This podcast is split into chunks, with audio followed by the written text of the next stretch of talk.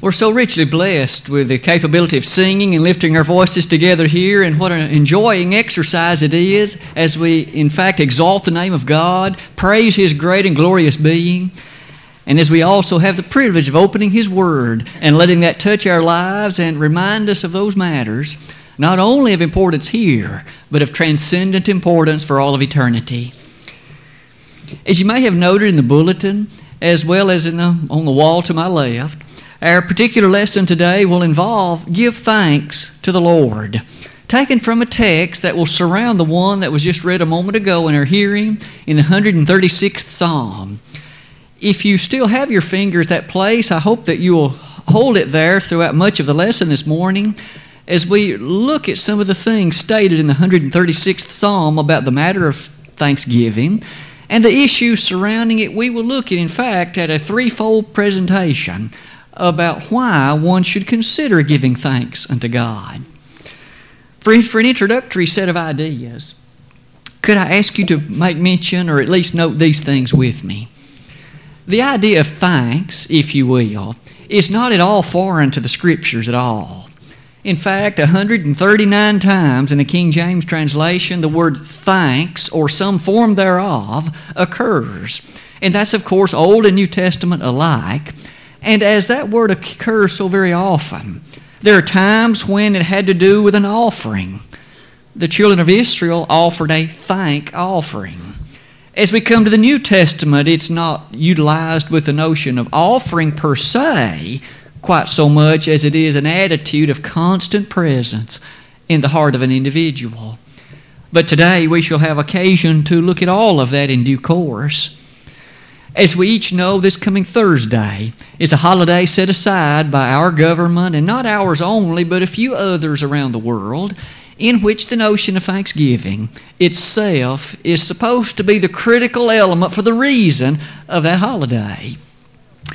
Historically, that day first, as near as history can tell us, began as the pilgrims appreciated with great heartfelt thanks the blessing of God on their behalf to persevere through a very trying time of winter, and the great blessing of a harvested crop that would permit the occasion of that duration. Somewhat later, when George Washington proclaimed the first of the Thanksgiving holidays as an official holiday, it still was surrounding the same idea God's bountifulness on this land for all that He had done for it the way it had begun, the preservation that it had experienced by his hand until that point, the victory over Britain in the Revolution, and the first years of the setting up of its government. Many things were appreciated to be a very clear presentation of God's blessing on this land. As the years have rolled by, our nation has still understood greatly, at least at its better moments, how wonderful God has been on our behalf to grant us all the blessings that He has. It would seem, though, that sometimes by the way that we see the response of individuals whom we may know, their attitude toward Thanksgiving might be a little bit different than some of what we have at least stated to this point. There are some who seem to enjoy the gorging of a meal and the overeating and the watching of a football game. And it may be that that seems to be all the holiday is about. It's a day I get off from work and I can eat a lot and watch television. And admittedly, there isn't anything wrong with watching a football game. I've enjoyed many a one myself on that day. And certainly, the communion with a family over a bountiful meal is a wonderful blessing indeed. But our question might be if my thought goes no further than that, if I lift my eyes no higher than the bountiful table before me, appreciative of the family that's surrounding me and all these physical blessings and the one whose hand has provided them, I've missed a great deal about what that day is all about. I have failed to understand ultimately the very reason for Thanksgiving itself. That kind of idea, it seems, is embedded in the 136th Psalm. And let's revisit that this morning with an attitude and hopefulness of allowing it to touch our lives that we might better, not just this coming Thursday, but yea, every day of the whole year, appreciative of the thanksgiving that should be filling our hearts with regard to the glorious wonder of God's bountiful provision. With that noted, looking at the 136th Psalm, it divides itself into three parts, and we shall follow that same course of division in the lesson this morning. May I invite you, if you would, to read along with me as I read the first nine verses of Psalm 136, and that'll be the first section of our lesson this morning. Psalm 136, verses 1 through 9. Oh, give thanks unto the Lord, for he is good, for his mercy endureth forever. Oh, give thanks unto the God of gods, for his mercy endureth forever. Oh, give thanks to the Lord of lords, for his mercy endureth forever. To him who alone doeth great wonders, for his mercy endureth forever. To him that by wisdom made the heavens, for his mercy endureth forever. To him that stretched out the earth above the waters, for his mercy endureth forever. To him that made great lights, for his mercy endureth forever. The sun to rule by day, for his mercy endureth forever. The moon and stars to rule by night, for his mercy endureth forever. To pause after the reading of the first nine verses, we have seen what I have tried to head at the top of that is simply creation the physical universe about us, the physical things that we appreciate or at least observe day by day, the psalmist brings this to our minds as one of the things for which we should be ever ready, willing, and excited to give thanks unto God. Revisiting verse 1, he says, Oh, give thanks unto the Lord. The whole subject of this psalm is about giving thanks to God. All 26 of its verses in fact, if you wish to note it already, verses 1 and 26 form a beautiful set of bookends to the whole psalm. Verse 26 also begins with this phrase, Oh, give thanks unto the God of heaven. God is deserving of our thanks for many reasons, and He will list several of them over the course of the psalm. But notice the very first matter that heads it in verse 1 is, For He is good. God alone is absolute perfect goodness. In every regard and in every fashion, all the goodness imaginable is embodied and rests with Him. There was an occasion in which a rich young ruler on one occasion came to our Savior and said, Good Master, what good thing should I do that I may inherit eternal life? And the first word of wisdom that the Lord shared with that young ruler was this There is none good but God. All goodness, in some way or form, emanates from Him. He is the perfect embodiment and the absolute one at that of all that's good. The psalmist, even centuries ago, elevated that thought in the opening verse. Oh, give thanks unto the Lord, for He is good. As we pause and ponder about every good thing that's in my life and yours, every one of them, not just the food that we may enjoy Thursday, and not just the warm homes and houses in which we reside, but every good thing that loving spouse, those adorable children, the blessing of health itself, all of it and every other one nameable, ultimately arrives for you and me by virtue of the bountiful goodness of the hand of God. We, in fact, fail greatly if we think that we are the source of it we're so short sighted if we actually believe that we're the ones that sustain it and make it happen. God is good. And it is for that reason, first and foremost, we should be happy and willing to offer to Him our thanks for all that He has done for you and me. In verses 3 and 4, He says, Oh, give thanks unto the God of gods, and also to the Lord of lords the psalmist, of course, dwelt in a day and in a time when there was this rampant idolatry, and even at times it worked its way into Israel. Even God's own people at times worshiped Him and worshiped these other idolatrous beings. In their better moments, they understood the folly of any such. And they were reminded by God's prophets on many occasions about how they ought to think seriously and clearly about really what they're doing for there is no equal to God. I've noted that two of the prophets, in their great statements, in Isaiah 46, verse number 9, that bold and courageous prophet Isaiah, In fact, drew a visual picture about idolatry that almost brings a chuckle to our face. To paraphrase some of that chapter, he said, These particular idols that are built, they have to ride on a beast because they can't walk. You talk to them, but they can't hear you. Isn't that interesting? You bow down before such a thing, and yet you have to haul it around on a cart or on the back of a donkey because it can't walk on its own. Now, how great a thing is that, really? The psalmist, of course, here brings us to realize if one even could imagine gods, there really is only one. Give thanks to the God of gods. As we noted in Isaiah 46, verse number 9, remember the former things of old. I am God and there is none else. I am God and there is none else. That's what the Lord said. In Jeremiah 10, verse number 10, that bold prophet on that occasion, as he drew another picture about the fact that there is God, but there are these things that other men call gods, he said, There is one true living God. Sometimes in our prayers, we utter and make mention of the fact that Thou art God, the true and living God. That text is probably where a statement like that ultimately came from. He is the only living true God. As the psalmist begins then by noting the very one to whom thanks is deserving, that he is Lord of lords, that he's God of gods, he gets us started then in verses 4 and following in these words as a testimony to how great He is. We noted just a moment ago that these other things that men's hands have made, they can't walk, they can't do anything. They can't hear, their hands don't move unless you move them.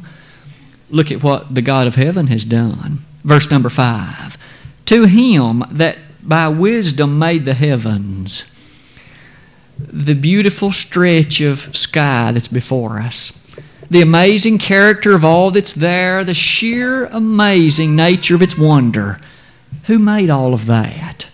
Who fashioned it, placed those stars in their orbs, positioned the celestial character of all of it as He did? It did not occur as a random happenstance event. It is far too majestic for that. In terms of the creation of heaven, the psalmist takes us back to Genesis chapter 1 for we remember that in the very first verse in all the Bible, we are there told that in the beginning God made the heaven and the earth. As he made reference to the heavens, that expanse of the thing before us, not merely the atmosphere of earth, but even the far distant reaches of the cosmos. God fashioned those things. And as he fashioned them, verse number 5 reminds us he did it by wisdom. Astronomers and cosmologists and scientists find great enjoyment, and rightly so, to peer their telescopes and the other types of light seeking devices into the heavens and to try and appreciate the enormous wonder that's there. It is truly a breathtaking exercise. Notice the psalmist says that in terms of that part of creation, God fashioned it, and He did it in wisdom. But notice verse 6 He stretched out the earth above the waters. Scientists may find that strange and odd to stretch out the earth above the waters, and yet the second verse in the book of Genesis reminds us again that that's exactly what God did. As He stretched out the earth above the waters, there was a boundary, if you will. This universe, in essence, is bounded by the character of the way God has contrived it and the way He has set it up. And to bring the matter closer to home, verse number 7 To Him that made great lights, and He even lists them for us the sun by day, the moon, and the stars by night. As you and I can see the sunshine peering its blessedness through the windows of our building we can understand the warmth, the energy that's present therein, but think about what that energy allows to occur. It provides the energy for the process of photosynthesis and the plants that are able to grow thereby. All the food that you and I take in owes in some way its origin to that thought and idea. God made all that happen. We ought to offer to Him our thanks for the character of this physical universe and in the night sky hangs that marvelous moon that we can look at the Maria, the dark spots upon it, and appreciate that it too is a timeless testimony of the fact that as it orbits our planet, God made it and sustains it in that fashion. Those stars that we see, do they not just beg us to be appreciative for what's there? This past Friday night, it was a very chilly night, the chilliest of the season so far, I think, but it was also such a clear night. If you looked into the heavens on Friday night, I'm sure you saw spectacles and the number of stars looked a bit more than normal because the clarity allowed the atmosphere to pass that light perhaps more directly. It was truly a marvelous thing to see as all those stars twinkled and shined, and as they gave the appearance of their position perhaps far distance away from us. Who made it? It was God. And you and I have the capability to appreciate that beauty. But as we appreciate it, let us stop to pause and offer thanks to God for having fashioned it. To see those things in the first nine verses has perhaps made us realize that the physical things about us from day to day, the glory of all the physical things we enjoy, we ought to thank God for it. The psalmist, in fact, did on this occasion and urged all of us by inspiration to do the same. Oh, give thanks unto the Lord, for he is good. And just as surely as the testimony of his physical creation speaks of his goodness, it should beg us to honor him as the one who fashioned it. On many occasions through the sacred scriptures, we are urged to ever be thankful for the physical things about us. In fact, is it not still true, as we noted this past Wednesday evening from a study of Romans 1, that when mankind ceases to be thankful, when he ceases to understand the ultimate origin and source of these blessings, he is a short step from complete apostasy. Paul said that in Romans 1, verses 20 and 21. May we ever thus have a heart tender enough to understand be it this Thursday or any of the other 364 days in a year, that we owe to God dramatic and powerful thanks for all that He has done physically for you and me. It's so appropriate, isn't it, as we've already prayed this morning, thanking God for the physical blessings such as our health, such as the other things like our food and our clothing and our shelter. But may we ever be abundant in that thanks to Him throughout each day of the year. But the psalmist has much more to say. There are other things for which we should have an attitude of thankfulness. Let's begin reading in verse number 10, and let's read through verse number 22. Psalm 136, verses 10 through 22.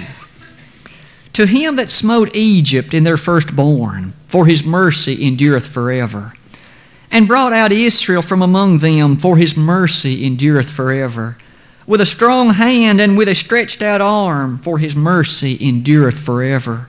To him which divideth the Red Sea into parts, for his mercy endureth forever. And made Israel to pass through the midst of it, for his mercy endureth forever. But overthrew Pharaoh and his host in the Red Sea, for his mercy endureth forever. To him which led his people through the wilderness, for his mercy endureth forever to him which smote great kings, for his mercy endureth forever. And slew famous kings, for his mercy endureth forever. Sihon, king of the Amorites, for his mercy endureth forever. And Og, the king of Bashan, for his mercy endureth forever. And gave their land for an heritage, for his mercy endureth forever. Even an heritage unto Israel his servant, for his mercy endureth forever.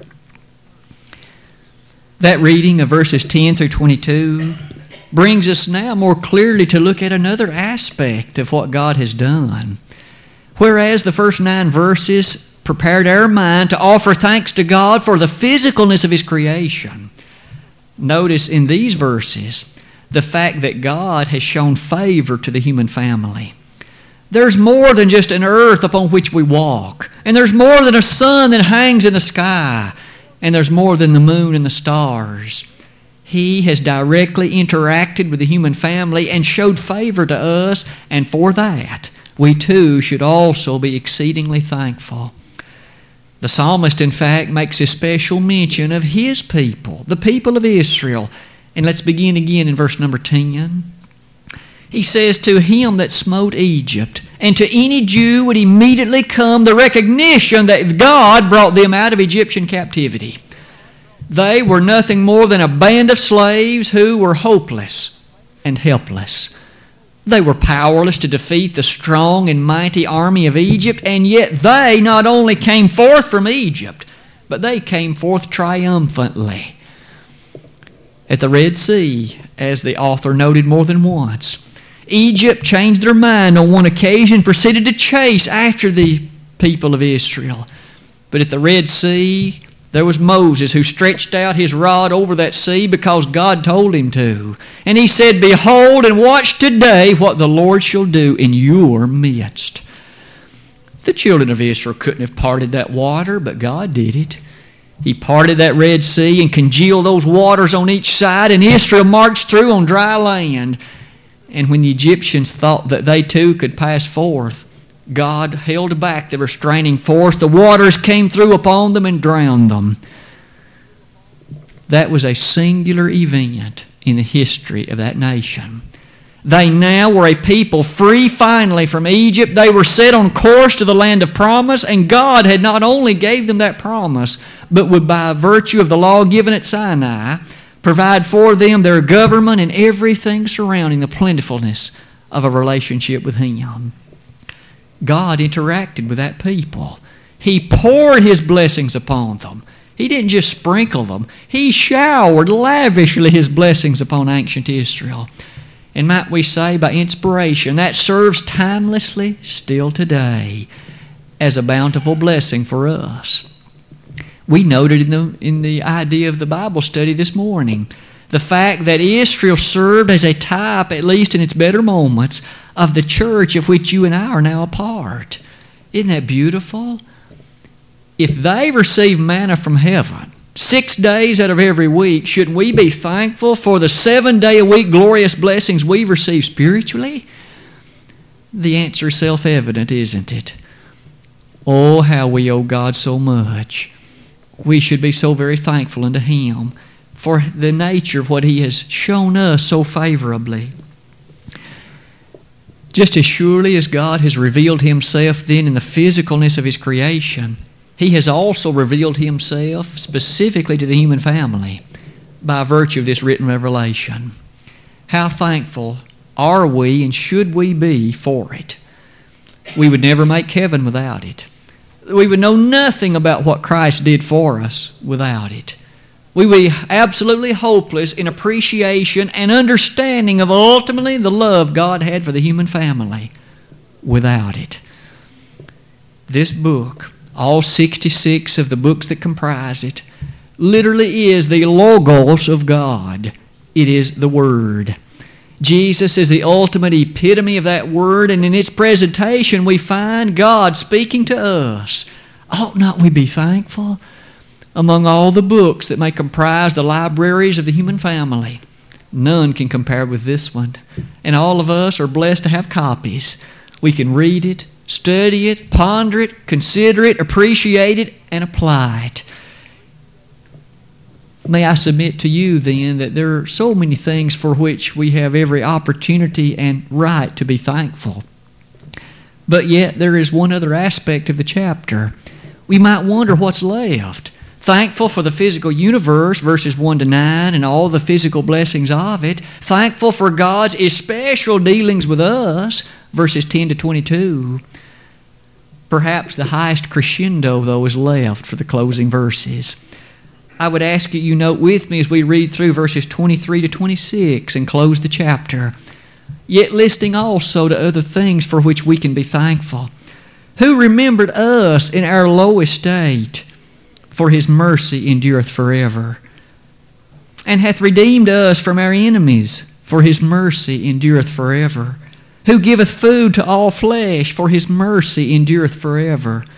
O give thanks unto the God of heaven, for his mercy endureth forever. As we have read through now all 26 verses of the 136th Psalm, may I submit to you that in the closing verses that we've just read, isn't it interesting the usage of the pronouns? Who remembered us in our low estate? The psalmist had in mind the especial way that God had blessed Israel, favored her far and above every other nation of earth. May I submit, let's you and I put us in that. We don't live in ancient Israel, admittedly, but we do live in spiritual Israel. In Galatians 6, verse 16, we are expressly told that there is a spiritual Israel today, and you and I, as the church, are that Israel. In light of an idea like that, who remembered us in our lowest state? There was a time when you and I, every one of us who've reached the age of accountability within the sound of my voice, there was a time when you and I were enemies from God, aliens from the commonwealth of Israel absolutely hopeless in all regards that were important. Ephesians 2, verse 12. But yet God remembered us. He didn't cast us off eternally and leave us hopeless and without any possibility to come to Him. Rather, in His remembrance, He sent His Son that you and I might come to know the gracious goodness of His beneficence toward us and to appreciate all the things put in place on our behalf. He remembered us. Might we never forget, He remembered Noah. When Noah and the others were on that ark and had floated many days, the text says in Genesis 8, verse 1, God remembered Noah. God remembered him, sustained him, made the survivorship upon that ark that which not only led to the preservation of the human family, but repopulated the entirety of earth. God also has remembered you and me. In Romans 5, verse 8, we read a text like this one, beginning in verse number 6. For when we were yet without strength, in due time Christ died for the ungodly. For scarcely for a righteous man will one die, yet peradventure for a good man some would even dare to die. But God commendeth his love toward us in that while we were yet sinners, Christ died for us. Friend, you and I were on the dust heap of desperation. We were the enemies of God. We were without strength to do anything meritorious in terms of God's favor toward us. And yet, He commended His love toward me, Randy Bybee, and toward each one of you as well, in that He sent His perfect, guileless, sinless, absolutely ideal Son and died on my stead at Calvary. And He did that for you too. Hasn't God then remembered us gloriously? And hasn't He remembered us in a majestic way? Oh, how thankful we should be. But let us notice also the next verse and hath redeemed us from our enemies. Ancient Israel knew her enemies, certainly. There were always those Babylonians and the Egyptians and the other individuals like the nations of the Arabian Peninsula. But might I suggest, as spiritual Israel, there's one chief enemy that still seeks to overpower us and overwhelm us. In 1 Peter 5 8, he is described in language like this Be sober, be vigilant, for your adversary, the devil, walketh about as a roaring lion, seeking whom he may devour. In the interest of devouring you and me, we have an ever present enemy as well, but God has remembered us and redeemed us. That word redeem means to buy back, to regain possession of. As I mentioned earlier, before we obeyed the gospel, we were the possession of the devil. We served in his army, but the time came we made a better decision. We chose, in fact, to allow God to redeem us by submitting humbly to the statutes of the will of heaven. We've been redeemed. May I submit that just as surely as we can be thankful for the food that we may eat Thursday and for the joyous wonder of a loving family, may we also appreciate the spiritual blessings through Jesus our Lord. The capability that we have, not that we can earn heaven, but that God remembered us and He allowed redemption for us to take place. In 1 Peter 1, verses 18 and 19, Peter perhaps take this crescendo to one higher level when he says, You weren't redeemed with corruptible things as silver and gold, but with the precious blood of Christ, as of one without spot and without blemish. There was the agency that redeemed you and me, and it continues to be so.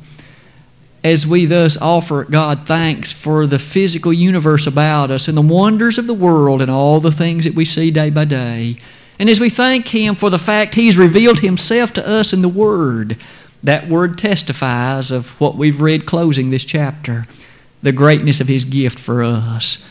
No wonder Paul said, Thanks be unto God for His unspeakable gift. 2 Corinthians 9, verse 15.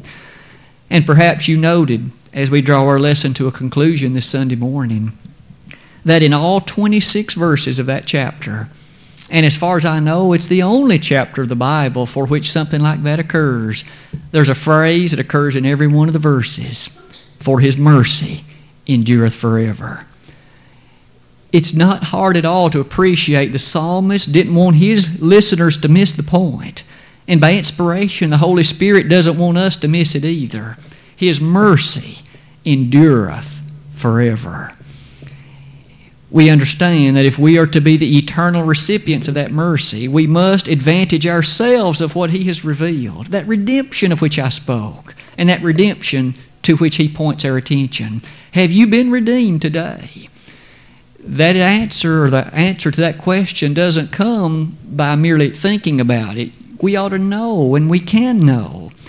Have you had your sins washed away in the blood of the Lamb? Acts 22 16. If the answer to that is no, then you haven't been redeemed. You are still living in sin. Christ paid the price for your sins, but at this point, you're still covered in them because you haven't allowed Christ's blood to cleanse your sins. Today, that needs to be changed. It ought to be changed to make a better life for you here and to prepare for the only life hereafter. If we could help you doing that today, be thankful unto God for what He has done, revealing the nature of His Son, the plan of salvation that we can so easily come to know. Even a child can understand God's plan of salvation. It doesn't take a PhD degree in Aristotelian logic to understand it. It's easy to understand. You need to believe Jesus to be the Son of God. Repent of your sins, confess the name of Jesus as the only begotten Son of God, and be baptized. Upon so doing, you'll be added to the church, Acts 2.47, and can walk faithfully with Him until death. If you need to, though, be rededicated to your first love today, we could also make sure that that can be accomplished following the lesson of Acts 8. If we could help you today by prayer and by prayer for strength and encouragement, we would certainly be honored to do that as well.